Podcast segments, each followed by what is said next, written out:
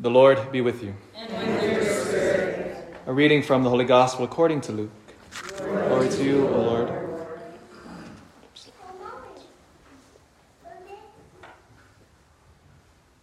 Filled with the Holy Spirit, Jesus returned from the Jordan and was led by the Spirit into the desert for 40 days to be tempted by the devil. He ate nothing during those days. When they were over, he was hungry. The devil said to him, If you are the Son of God, command these stones to become bread.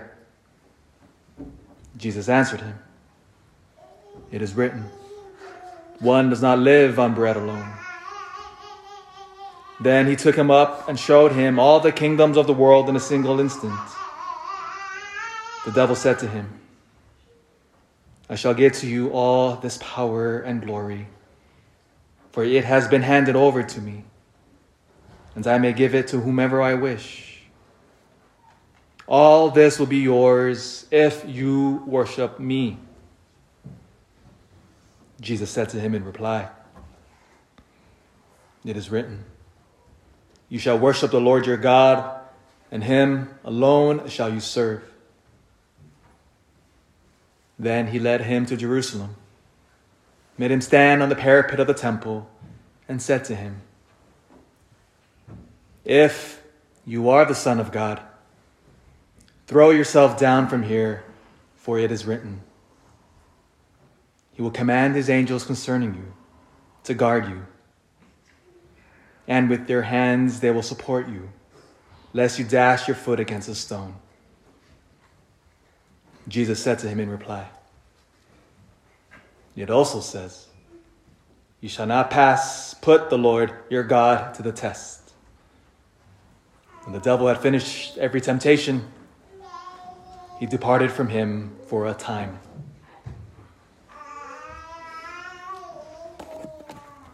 The Gospel of the Lord. Praise to you,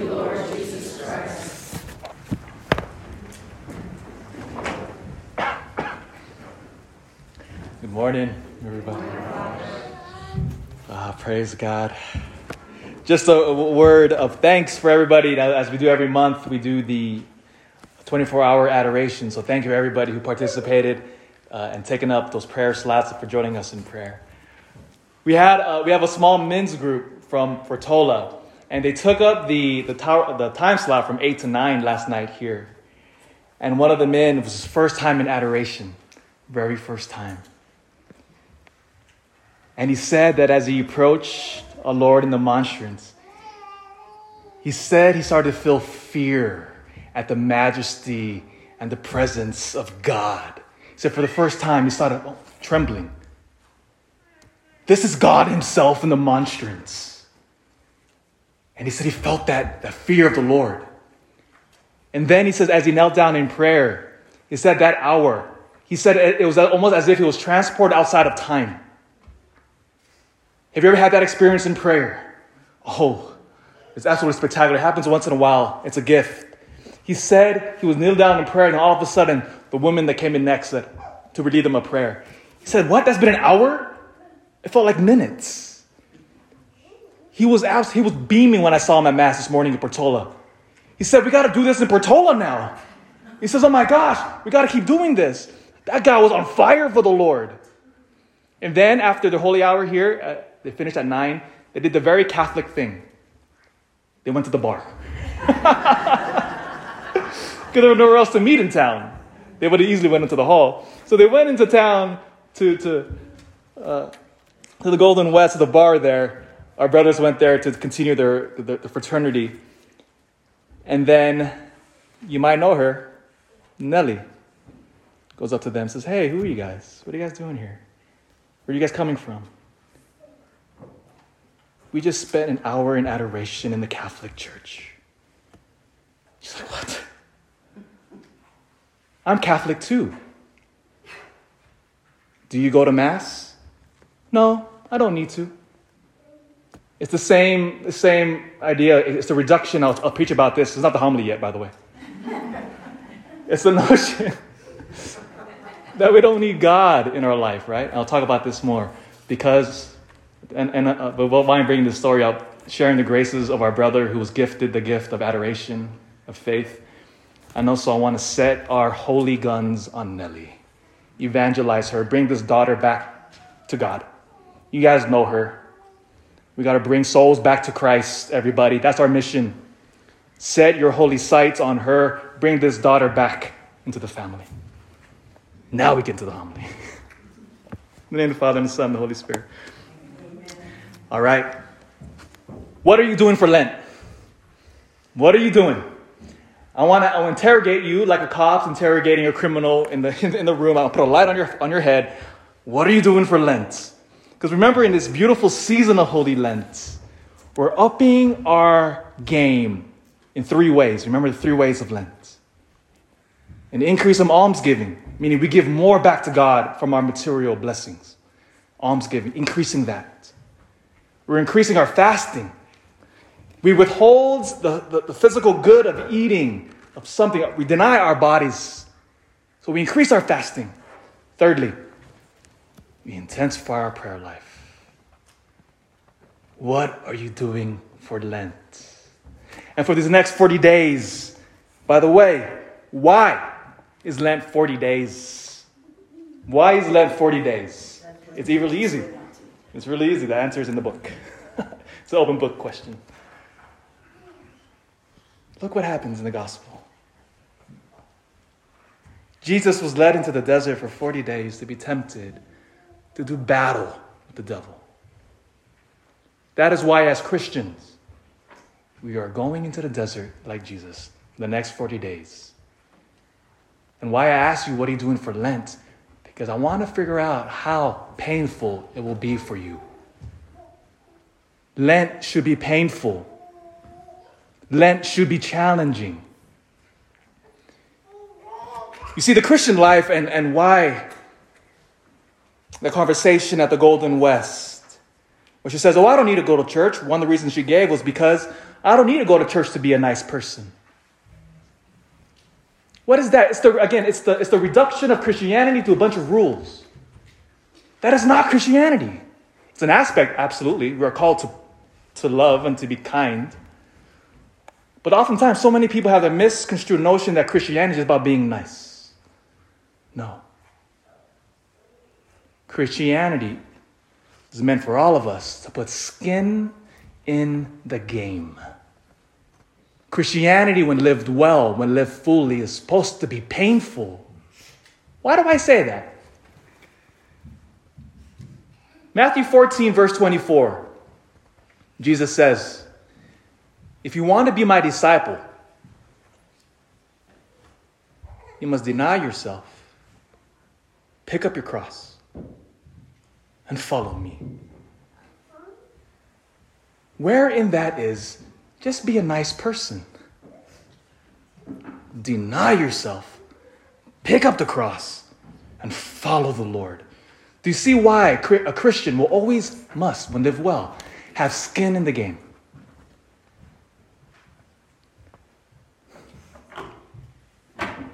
There's a man by the name of Alan Sherwood. He's a businessman out of Pittsburgh. Before the invasion of Ukraine began, he was scheduled to adopt a nine year old orphan girl. He brought the girl to the States, showed, showed her around in, as they're in the process of paperwork, and says, Hey, this is where you're going to live when you eventually come over.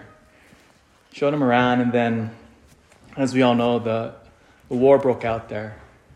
And of course, all of that fell to the wayside. He goes to Mass, he goes to his pastor, Father Jason Charron. He says, Father, I'm worried about the orphans in Kiev. I'm worried about them. We have to do something, he says to his pastor. The kids are in danger, he says. We have to go get them. Father Jason responded, Let's go. Within days, they hopped on the plane from Pittsburgh and they went straight to Warsaw, Poland. Because remember, Poland and Ukraine share a border there. And they went from Warsaw and they went straight to the border. According to the Polish government, nearly 1 million refugees have now flooded into Poland. Just them, just, just them, a million. So they would get to the border, Father Jason and Alan, and they have their American passports and they showed it to the Ukrainian guards there and the Polish guards. And it's a beautiful thing. You know, for those who have traveled, you know, when you have American passports, it tends to be a little easier for us to get around the world. And so they let them right in. And Father Jason and Alan said that as they're going in, what you have there, you have miles and miles of cars that are abandoned on the road. Why? Well, it's because as the people are fleeing and there's a traffic jam, people are running out of fuel.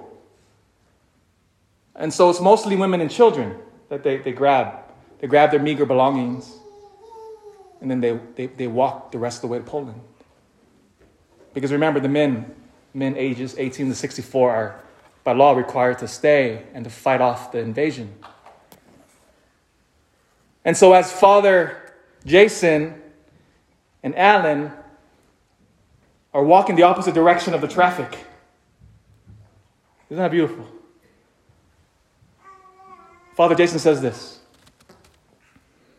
It was a surreal experience in one sense, that it was kind of like walking into a ghost town on the Ukrainian side of the border. Because everything was, everyone's hiding, right? And amazingly, outside of one of their cities, they find the kids. 22 orphans jam packed in a 16 passenger van. They lead them, Father Jason and Alan, they lead them across the border in, in the Czech Republic, because the Czech also shares a border with Ukraine. They bring the kids through there. Literally, they have artillery shells going off around them, huh? sounds of machine gun fire in the distance. And here are our brothers taking these kids. They took them to Czech, and they brought them to Slovakia, and then they're, they're, they're working on a, building a permanent orphanage in Lithuania. When I hear this story, I said, that's Lent, isn't it? Alan and Father Jason ventured into the desert of a battlefield putting skin in the game. They risked themselves, didn't they? They could have easily stayed in Pittsburgh and watched it on the news, like how I'm doing, like, oh my gosh, it's so horrible over there. I watched it on the news, and they got up, flew across the world to get orphans. They put their Christianity on the line and put it into practice. You see, Christianity will always require us to sacrifice. There's no other way. Because the path that we are called to walk, especially during Lent and in a very intense way, is to pour ourselves out in love. And when you live the fullness of Christian love, it will always cause pain in us. Why? Because I must deny myself. Do you see that? I must deny myself. And I must lay down my life for you. And that's not easy. That, that is always a path of pain. Look at our Lord now in the desert. He's doing direct hand to hand combat with the devil himself. Do you notice the technique of the devil here?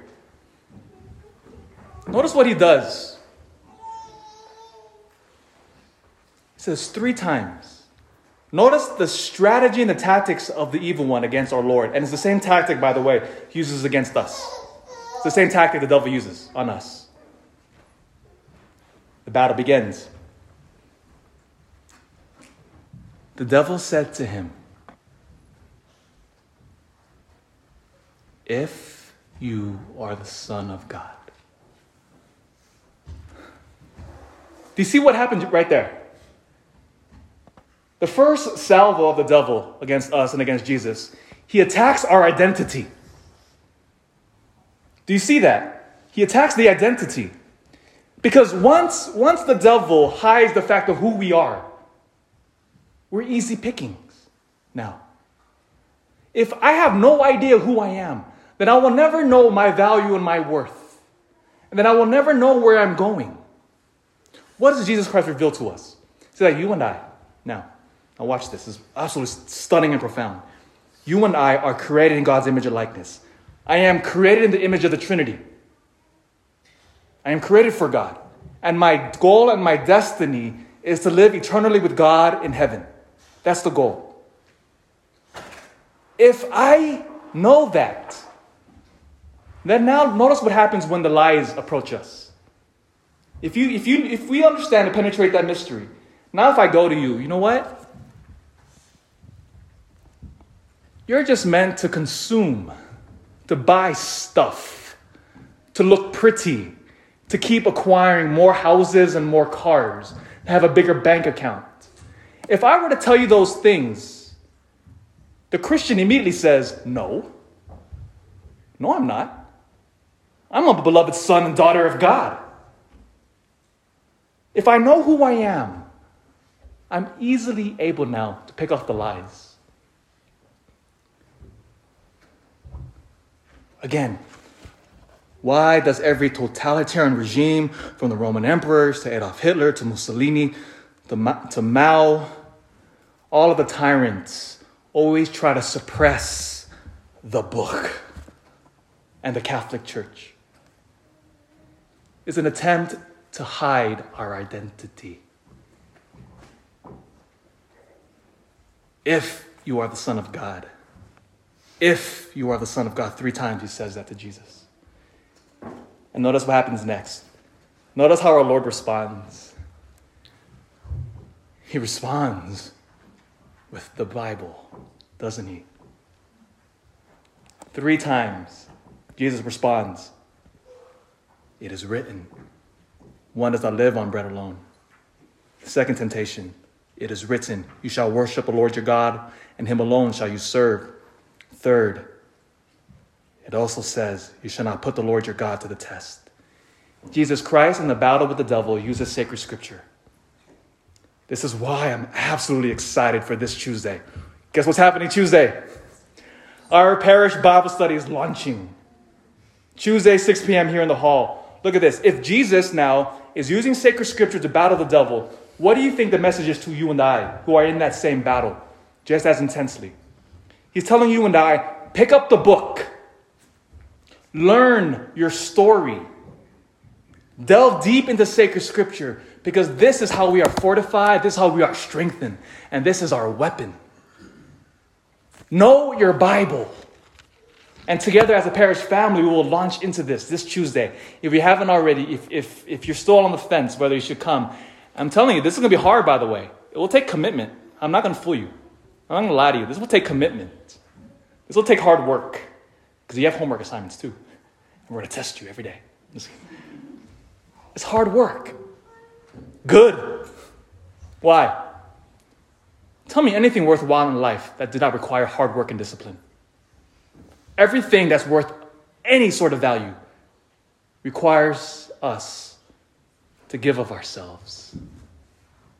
It's not less with God, it's more. Put skin in the game. This is why, and I'll end here on this final note, why we never trust a skinny chef, right? Isn't that true? If a chef is skinny, it means it's not even good enough for him to eat of himself, his own food. Don't trust a skinny chef. Would you trust a carpenter with smooth, baby, soft hands? No. If he's a real carpenter, his hands better be calloused and better be calloused, roughly. Would you trust a Christian with no scars? I wouldn't. Why? Let me ask you. Did Jesus have any scars?